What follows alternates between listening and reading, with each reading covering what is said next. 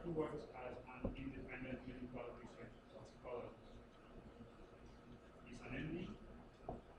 He has a PhD in public health, uh, MPhD in uh, toxicology, and Master of Arts in uh, religion. Uh, what I particularly like about Dr. Ross is uh, he blessed us when, when we began a little over two years ago. He has this uh, practical spin in the health business. Makes it practical and empowering to the listeners. So it's not uh, just talking about our business, but it encourages you to take the next step. Uh, he will, his goal is to see Jesus face to face and thank him throughout eternity. He, another one of his goals is becoming rich so uh, that he can become comfortably poor on the wellness-based uh, ministry, uh, encouraging young people, particularly uh, African American men, to be better parents, mentors, and to achieve in math, science, and not just in sports and music. After the voice of, uh, and today we'll be talking about the God of this world. So after the voices of Sister Gloria Zahi, the ambassador, and Brother Clement, the next voice we'll hear is the voice of none else than Dr. Colin Ross.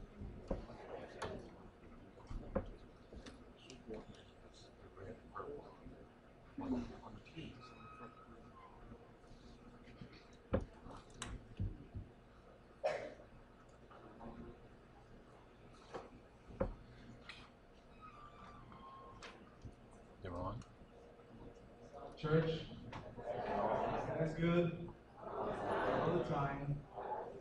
Before we sing, um, I'll just say something. I'm so delighted to have every single congregation here all the way from Africa. Um, I don't know if you know, people were able to recognize that, if they can stand that and young.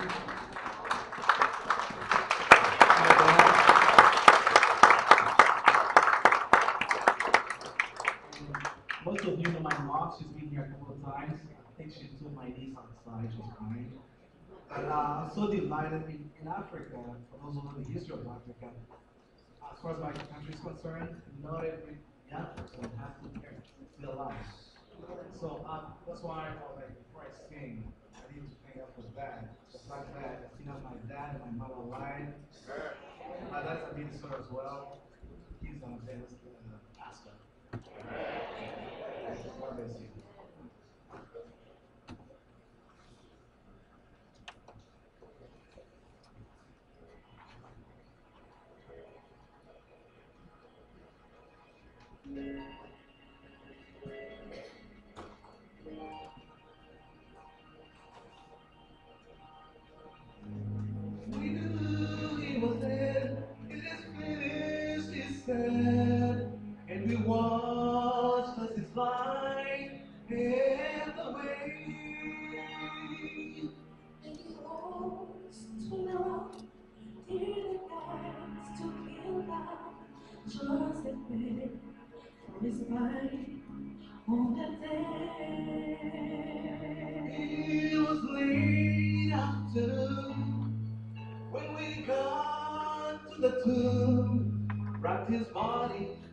and sealed at the grave.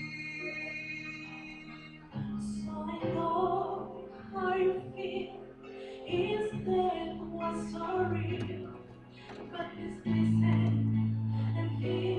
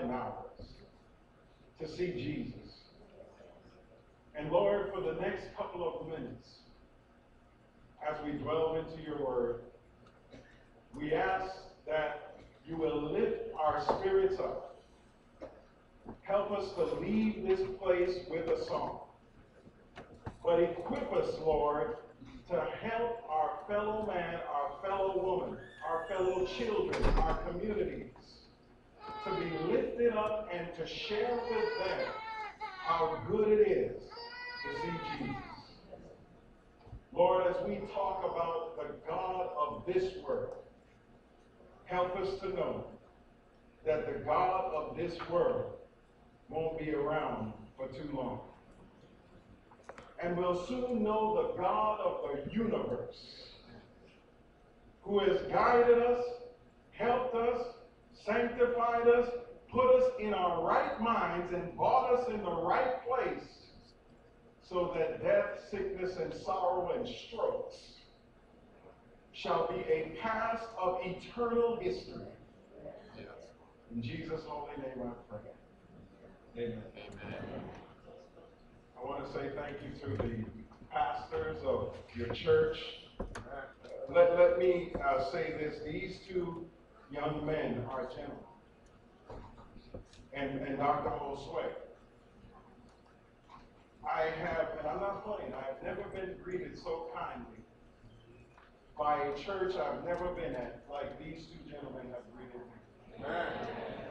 That not only speaks to their home training, but it also speaks to, our hope that you will recognize that if you don't treat your pastors well,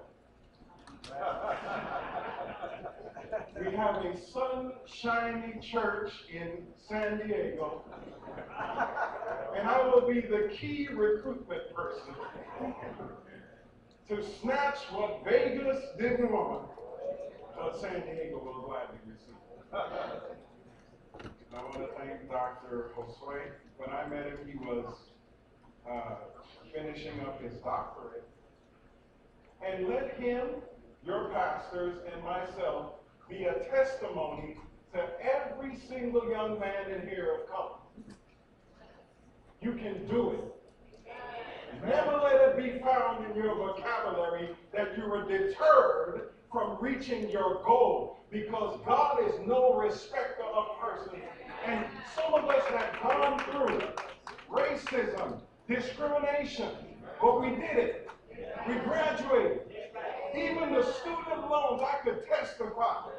They told me don't take out a student loan, but when God saw the path of my life that I wanted to help my people, I got a letter from the government that they would start to pay off every single student loan, and $165,000 later.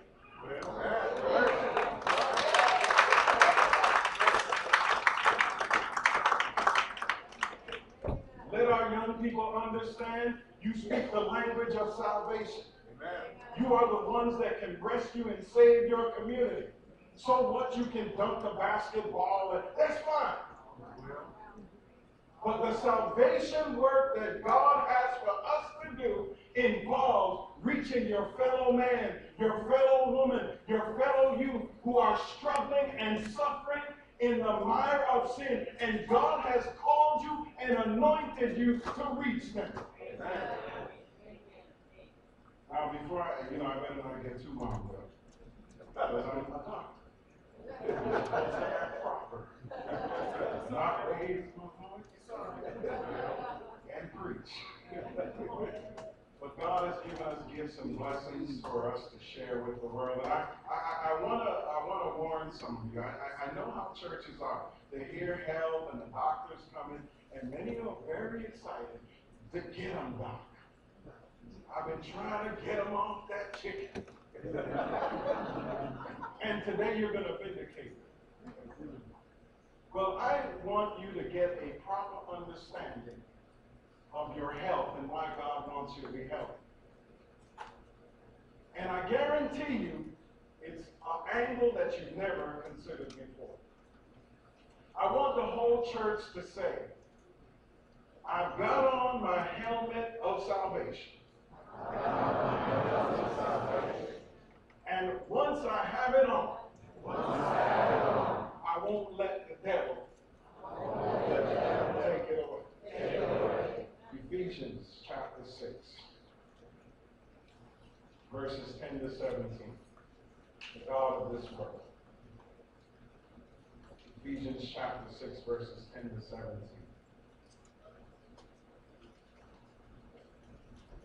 When you have it, say amen.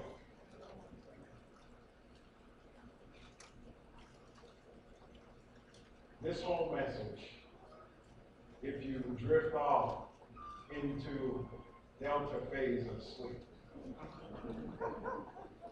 is centered around verse 17.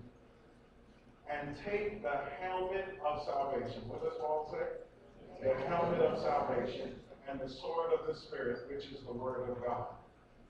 But starting at verse 10, listen to what Paul says. Finally, my brethren, be strong in the Lord and in the power of his might. Put on the whole armor of God that you may be able to stand against the wiles of the devil. Hit verse 12. For we do not, please listen to this. For we do not wrestle against flesh and blood, but against principalities, against powers, against the rulers of darkness of this age, against spiritual hosts of wickedness in heavenly places, my Bible says. High places. Therefore, take up the whole armor of God that you may be able to withstand in the evil day, and having all to stand, stand therefore, having girded your waist with truth, having put on the breastplate of righteousness, and having shod your feet with the preparation of the gospel of peace. Above all, taking the shield of faith, with which you will be able to quench all the fiery darts of the wicked one. And here's the sermon. And take the helmet of salvation and the sword of the Spirit, which is the Word of God. Ladies and gentlemen, I'm upset with Las Vegas because of how Las Vegas has been talking about my father. The tobacco industry, the entertainment industry, the local drug dealer, the women of ill repute have made an accusation against my dad. Las Vegas and many multitudes of places are stating that it's because of my father's rules and regulations, my dad is preventing me from having the time of my life. The industries around the world have said that our father is a boring father. That we as Christians just don't know how to have a good time. And that we don't know how to party. And we don't know how to let our hair down. The world is talking as if our Father is just a Father of judgment and restriction. And if we could just leave the church, that we would learn how to have a good time. Well, first of all, I want to remind the church of something that Paul says. Paul says, Be strong in the Lord and in the power of his might. Every single Christian under the sound of my voice should understand when you have overcome sin, when God has helped you to be faithful to your wife of many years, when you not just stop lying, but learn to love telling the truth, you did not do it on your own. You did it through the power of Christ.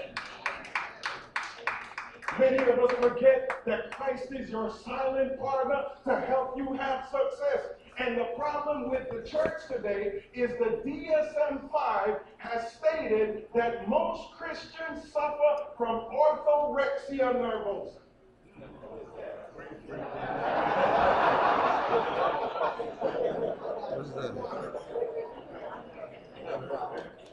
The church is the perfect place for control freaks.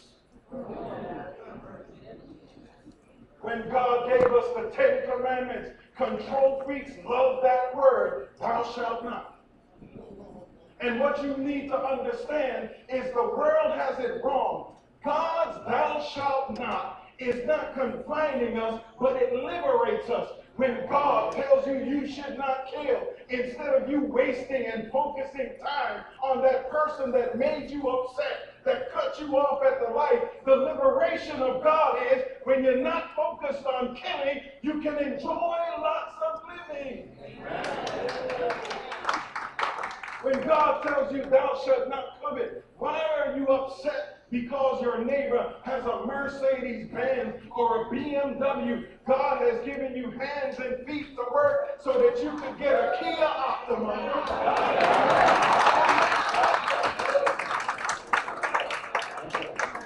Put some rims and you can't tell the difference.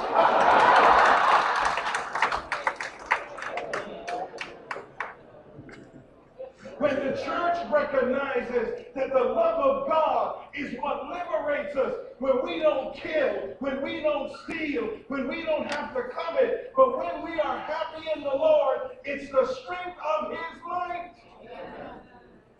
But Paul is stating this to the Ephesians church. The church in Revelation 2 and verse 4 that had lost their first love. I don't know how many of you have been in a relationship where the love is gone, where the fire has been dimmed and it's out and gone. You start going through the motions, but there is no emotion towards your first love.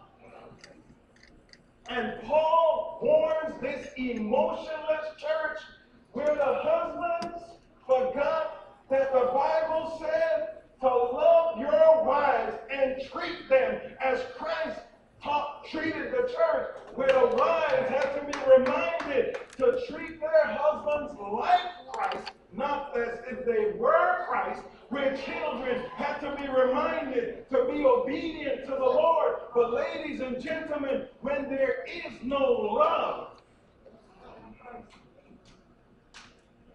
the songs just don't have that powerful tone. Your scripture reading is just words. But when there's love, and you're in love with God, sometimes you say in tears what you can't express to God in words. Sometimes you just have to give the Lord, not the musician, a hand clap. Because when you think of how messed up, nasty, dirty, low down sinner you are, and that God had enough time to save you from that accident, to give you a positive doctor's report. Some of you have been pulled from the depths of death. Just gotta say hallelujah. Thank you, Jesus. Glory unto God. But when this church lost its first love, it started getting caught up in rules and regulations. And the love was gone. And we're no different than that. Ladies and gentlemen, one of the things pointed out in the DSM 5 about obsessive compulsive controlling people is that diet is a place where they love to put their fixation. Because I can talk about what I see you about to eat. And I can talk about you and your mama when I smell that chicken.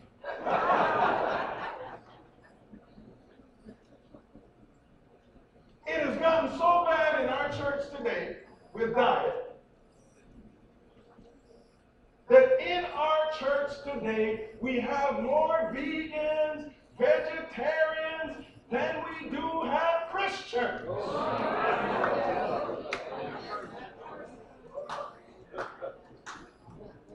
We seem to forget, like Paul said, the power and the might comes from Christ, not the fact that your saliva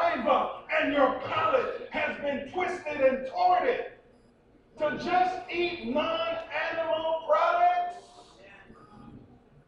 Carrots may give you good eyesight and help you with your night blindness, but carrots won't give you vision. And where there is no vision, the people. You might eat salads to help clean up your cholesterol, but eating all the salads in the world will not help fix your nasty attitude.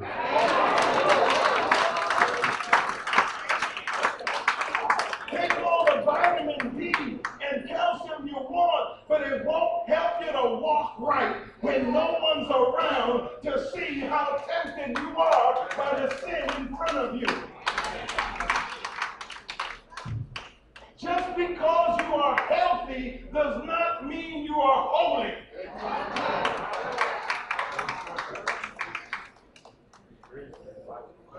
says, be strong and in the power of his might. And then Paul says, after you have become strong, that you need to remember this that you are not wrestling against flesh and blood. Turn to your right, turn to your left, look up on this stage. You're looking at flesh and blood. And then he throws in a but. Why? Because the more time we spend wrestling against flesh and blood, it gives the devil a head start and the powers and the principalities to knock down humanity.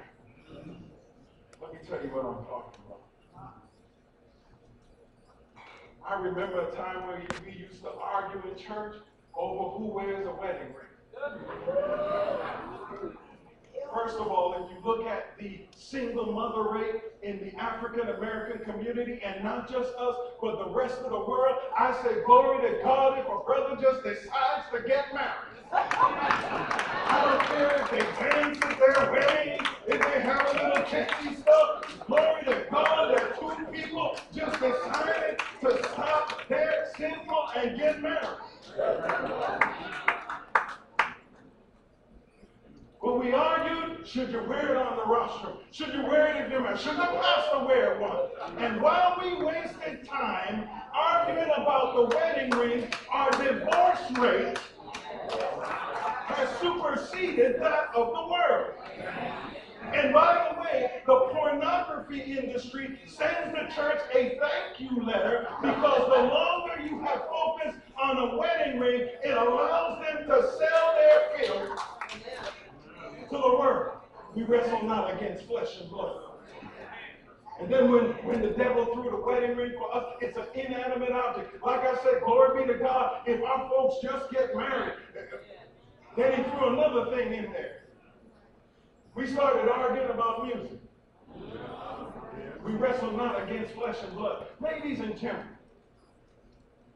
in the wisdom of God, let me tell you why he doesn't care about the music. Because God is trying to save the musician.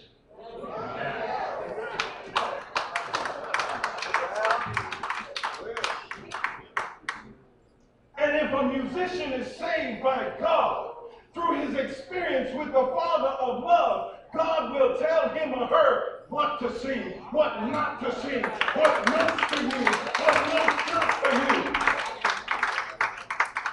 But we sit there arguing about music when God is trying to save the musician. And then when the Supreme Court made its recent decision, you know who I got mad at? Christians.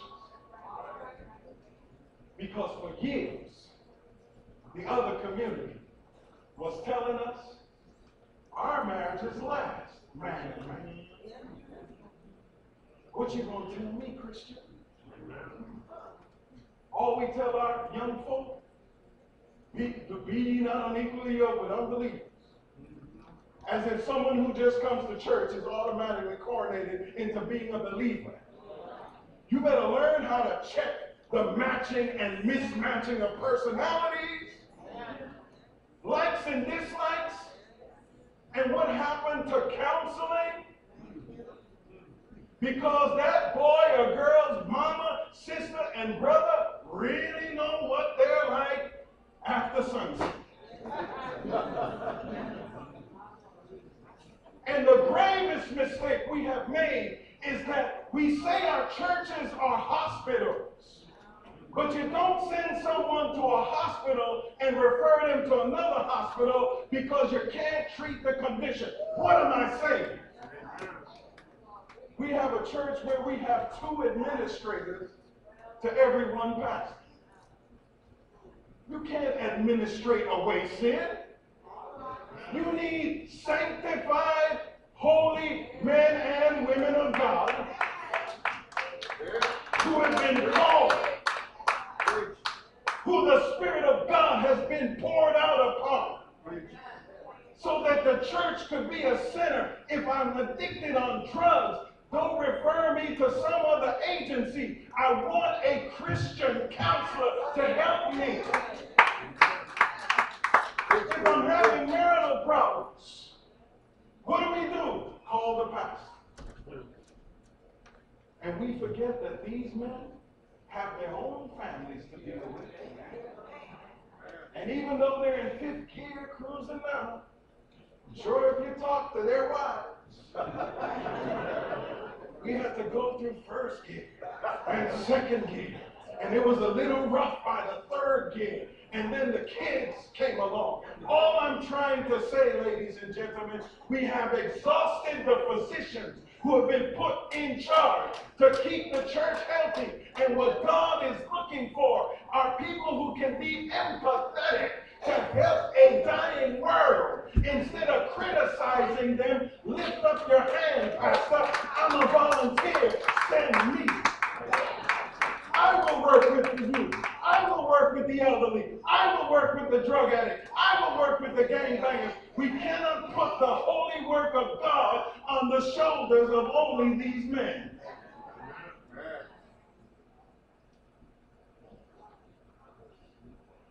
We wrestle not against flesh and blood.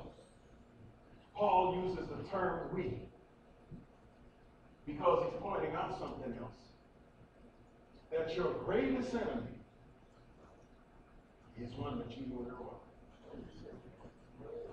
It's the one you see in the morning when you look in the mirror. And see, folks, I'm a real and honest person. When I kneel down and pray, and I just start telling God about Colin Ross and what God has to deal with in terms of me. When I start to confess my sins, when I tell God how excited I felt hearing a plane crash, thinking that XYZ individual might have been on that plane, when I start to confess to God all of the nasty stuff inside of Colin Ross, I am exhausted to the point where I don't have time to mess with you. When Paul says we wrestle not against flesh and blood, he's telling you when was the last time you had your spiritual mirror checked? When was the last time you honestly in prayer told God, we're getting to the to the plates and the foods and all that stuff that you came to find out about, but I have to set the table because before it goes into your mouth, it has to go into your brain. God didn't call any of us to be the Holy Ghost. And the Holy Ghost doesn't need help. The Bible in John 14 and verse 26, one of the words that God uses for the Holy Ghost is a comforter. Somehow we seem to forget.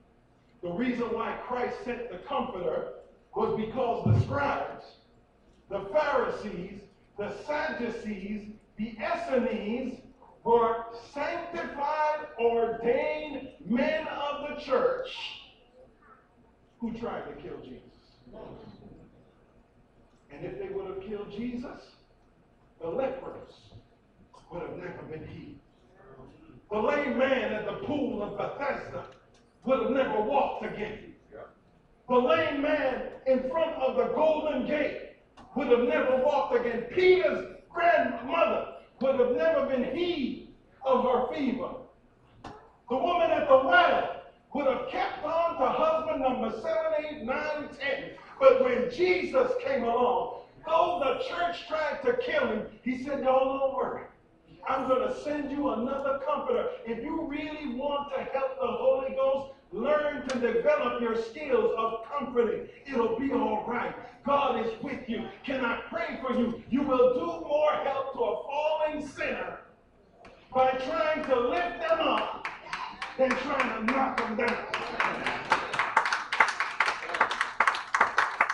And this don't worry, I'm getting, I'm getting to the food.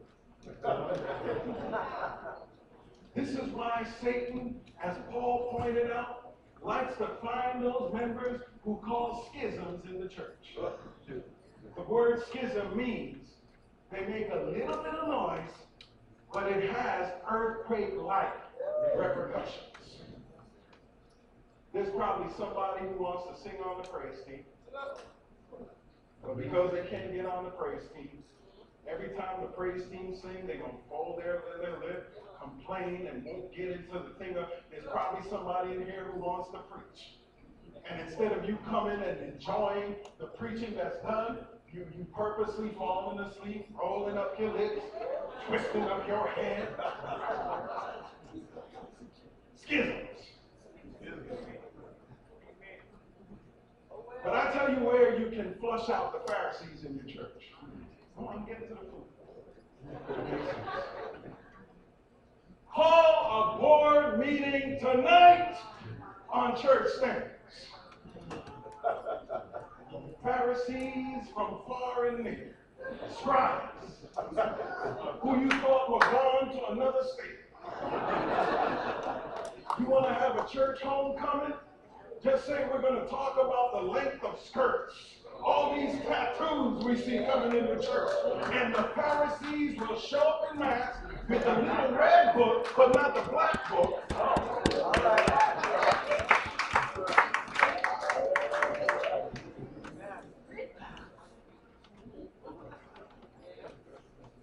Here's what I'm asking you, Pharisee. What are you doing about child?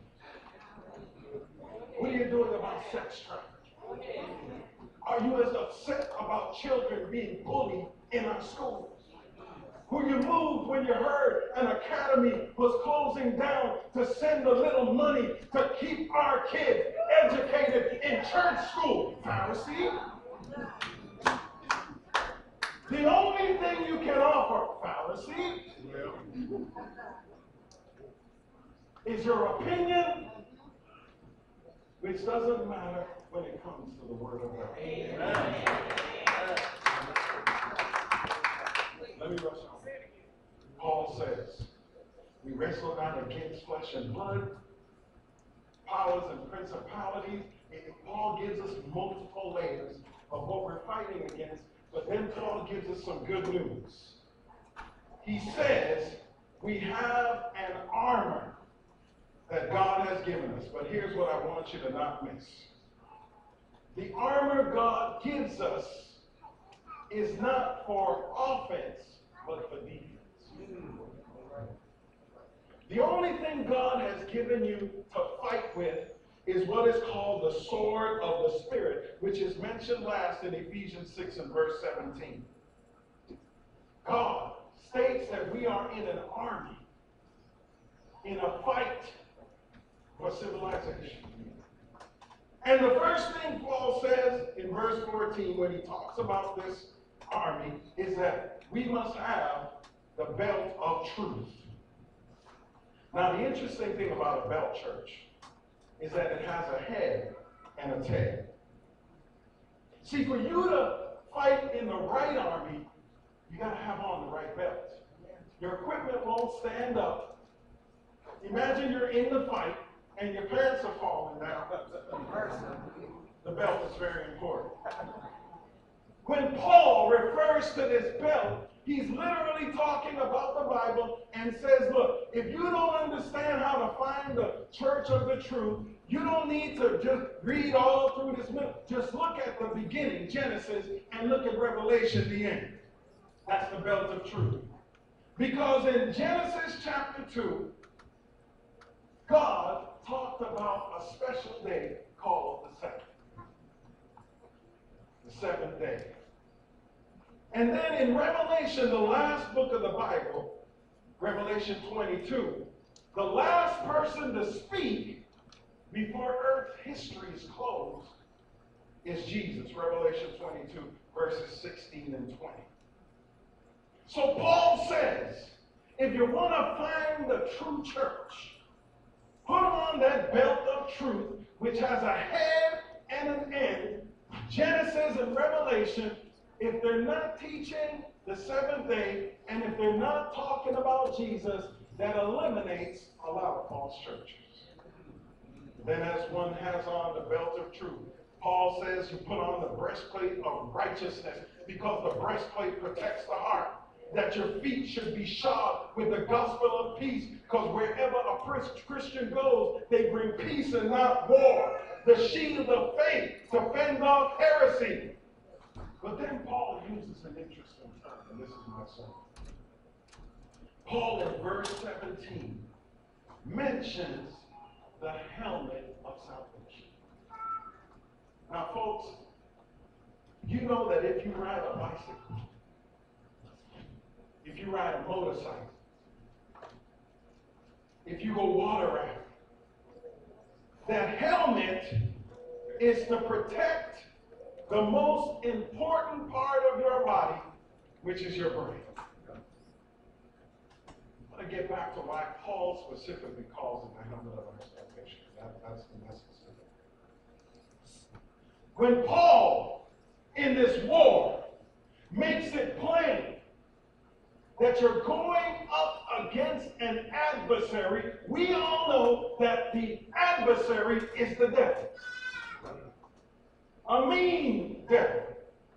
A crafty devil. Paul even uses the term wiles, which means deception, delusion. All negative terms. But there are two terms in the Bible that caught my attention about this adversary called the devil. And the first term is found in 2 Corinthians 11. Read it when you get home because I want to finish this sermon. 13 to 15, where the Bible calls the devil an angel of light.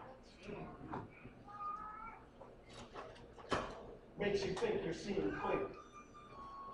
And that was a subterm to the next term in 2 Corinthians 4 and verse 4, where the Bible calls the devil the God of this world. Ladies and gentlemen, when you are up against the devil, you're fighting a God. The devil is nobody to be played with. He is God-like powers. Those of you who like to deal with psychiatrists, uh, with, with psychics and Ouija boards, you're on the turf of a mean and angry God. But Paul says you've got a helmet. And a helmet of salvation that protects your brain. Here's the sermon. As long as you have on the helmet of salvation, by deduction, you shall be saved. If you keep that helmet on. But through improper dieting and lifestyle, the devil's attack is to try to get to your brain so he knocks off your helmet and helps you lose your salvation. Do you have it?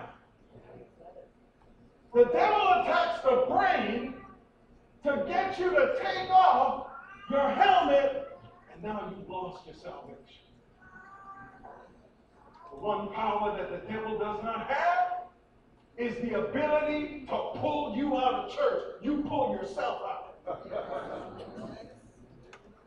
when you do that, you're on dangerous ground because he uses that improper dieting and lifestyle to get to your brain. Now is where I want you to understand the purpose of our health message because some of you will be shocked at how the devil tries to get to your brain to pop off your helmet and make you lose your salvation. The first attack of the devil against the church is to get to your brain through insomnia. Wow. When Jesus, Matthew 4, verses 1 to 11, went into the wilderness to pray for fast 40 days and 40 nights.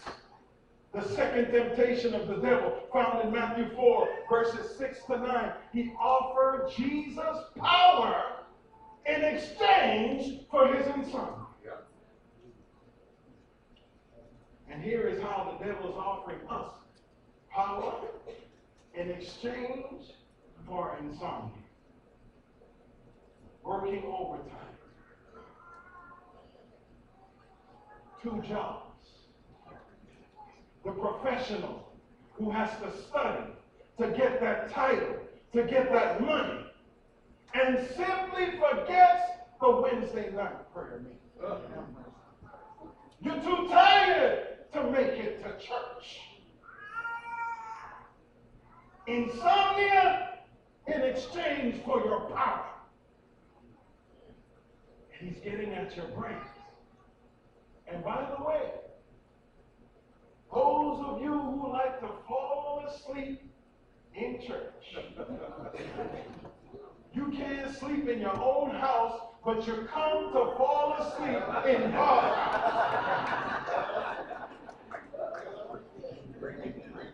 You got Sealy mattress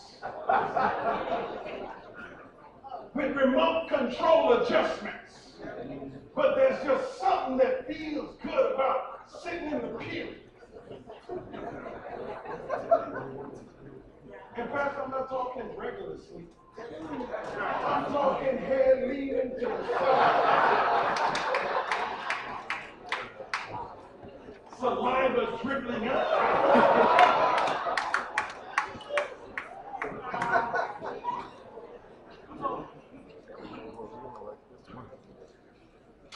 And here's why. Here's why.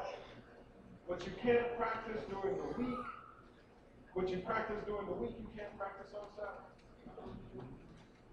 Some of you, you know, it's that coffee that make, helps you make it through the nine to five. But we don't have Starbucks out in the foyer. Well, let me give you something else I'm going to drop on. When God said, Remember the Sabbath day to keep it holy, He said, Six days shalt thou labor and do all thy work. People get bad sleep during the week, but get some great sleep on Sabbath. Why? God talked about a circadian rhythm that He put in you. Now, y'all want to hear? I'm going to tell you how to help your insomnia. The reason why God mentions the beauty of the Sabbath and He goes right into work is for this. When the body, Monday through Friday, is used to getting up at 8 o'clock to make it to a 9 o'clock job, but on Sabbath you decide to sleep in to just arrive for the sermon, you have broken the circadian rhythm and created a shift work disorder in your system. When God said, remember the Sabbath to keep it holy, he says, remember the cycle to keep it holy. If you can make it to a 9 o'clock job, how come you can't make it to a 9 o'clock church? Some of us suffer from insomnia because we sleep in on Sabbath, but get up to do our chores early Sunday morning.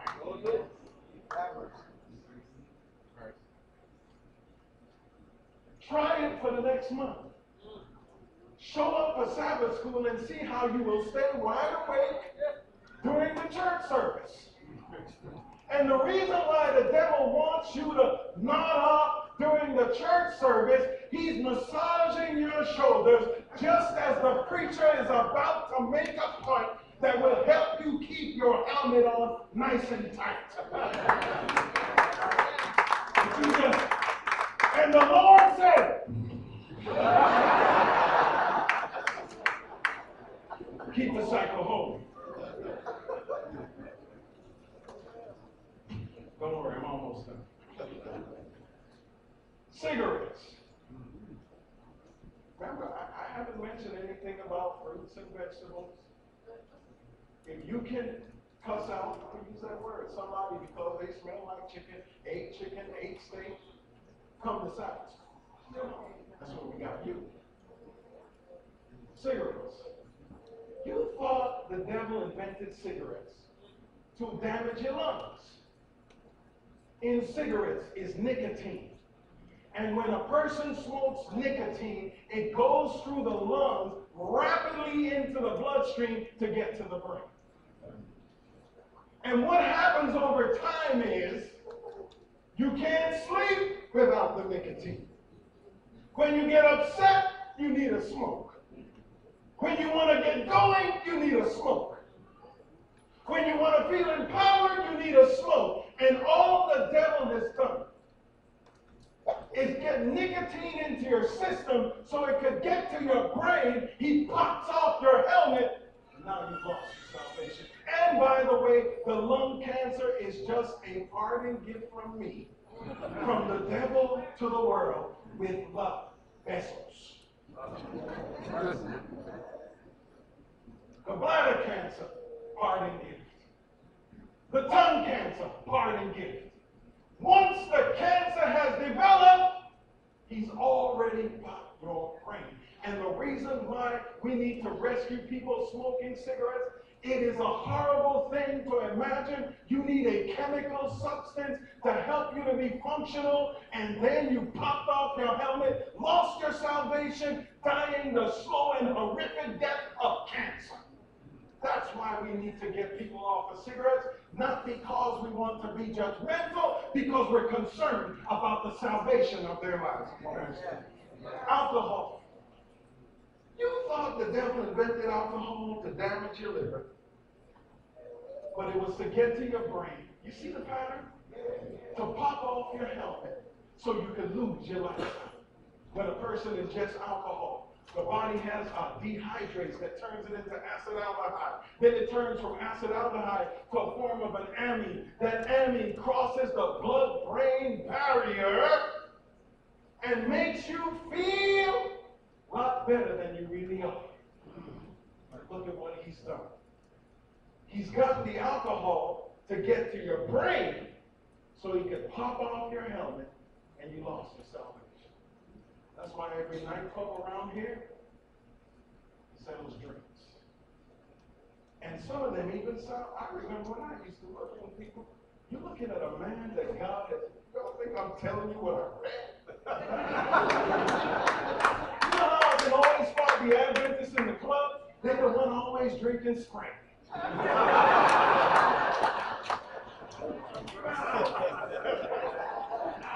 I, I just want to give some of our youth some hope. I remember the first time I went to the club, and you know how we are. First of all, I showed up at the wrong hour. I showed up at 9 o'clock. As I learned the club, I, I understood you got to arrive at 11. You got a message for you young ladies about alcohol and the devil is messing with your brain. And I remember I'm looking at these drinks. I don't know. I think that sounds horrific. That must have alcohol. But then someone said Long Island iced tea.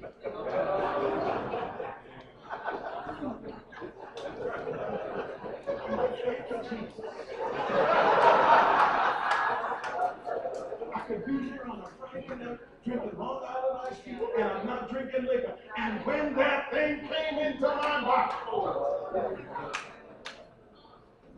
young people, there's hope. But, but I'll never forget, you know, one person at the club who was probably a former Adventist figured out who I was, so he decided to give me the rules of club. Let me tell you ladies something. He told me you have to arrive at 11 p.m. when the ladies are really drunk. Ladies, let me tell you something about alcohol and what the devil specifically has packaged for you. Some of y'all want to be like the boys, thinking you can drink any man under the table. And what you don't understand is, while you're trying to drink him under the table, he's trying to drunk you into his bed.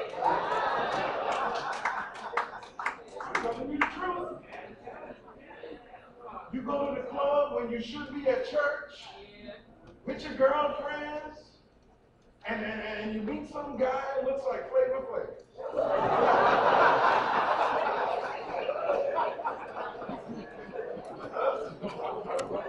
I gotta break this down. I gotta break this down.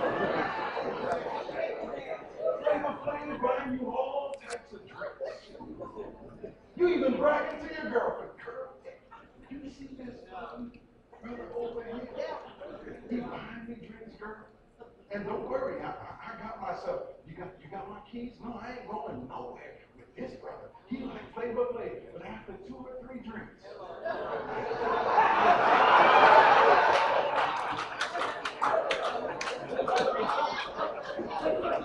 Wednesday,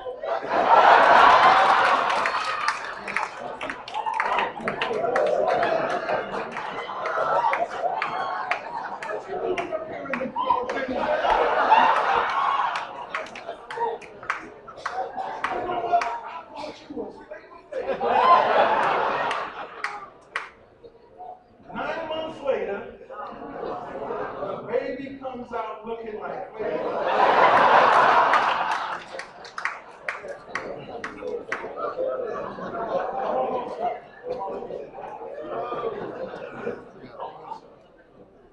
But I want you to understand, God helped you to under, when God said your desires shall be altered, ooh, the same addiction you can develop to alcohol, cigarettes, you can develop to a man.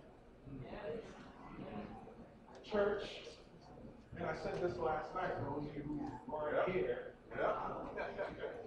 We need to teach and empower our ladies to say, no, I'm not giving you my phone number, you're not getting my WhatsApp. If you don't have a J-O-B, you can't get with me.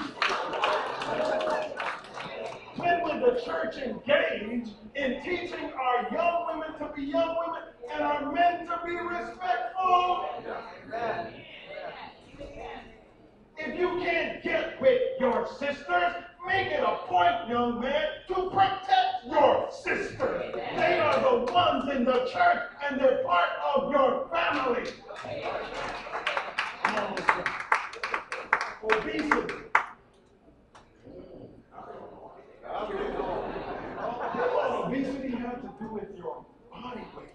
It has to do with your brain. Person who's obese is hypoxic.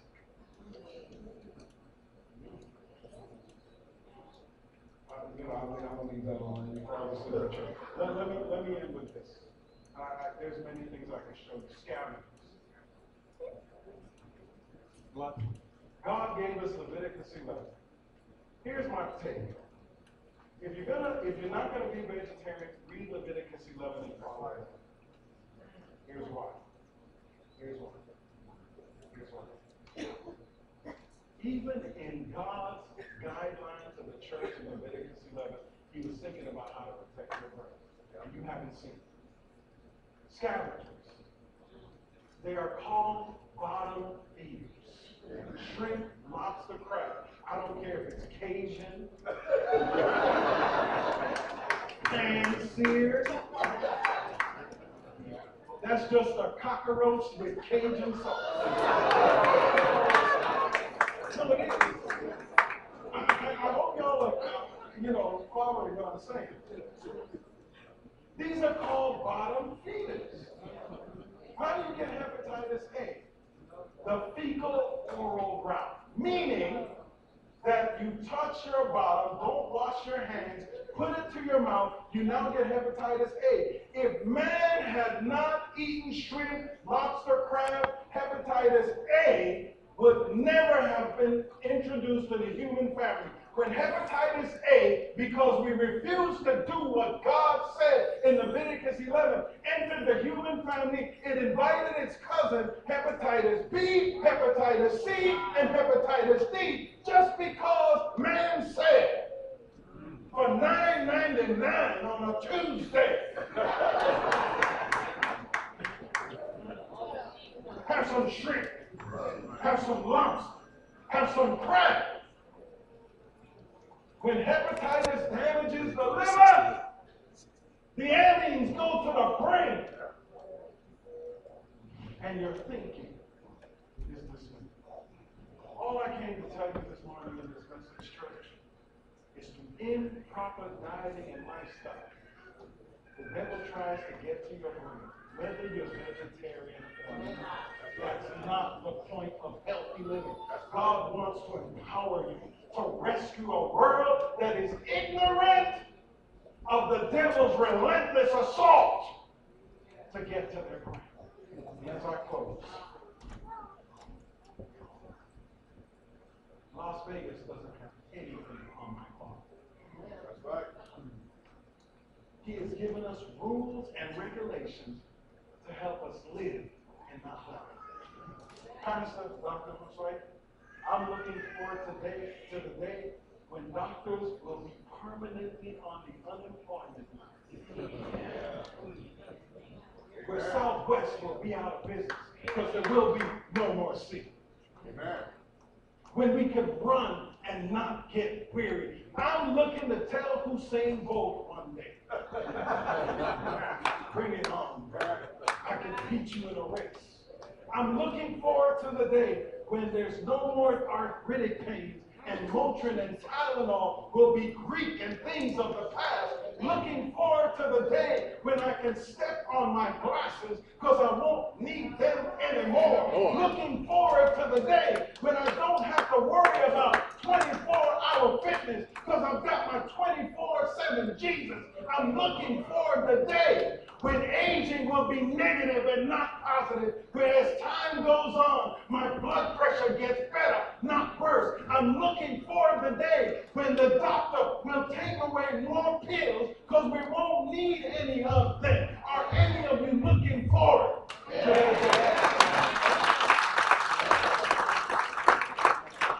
Out of this world, stop talking about my father because he's given us a and a blessed hope. Amen. You come back this afternoon. I'm going to show you exactly, in short summary, what the devil does to your brain, but how some of you need to help your fellow man be free from addiction. All of you better show up this out.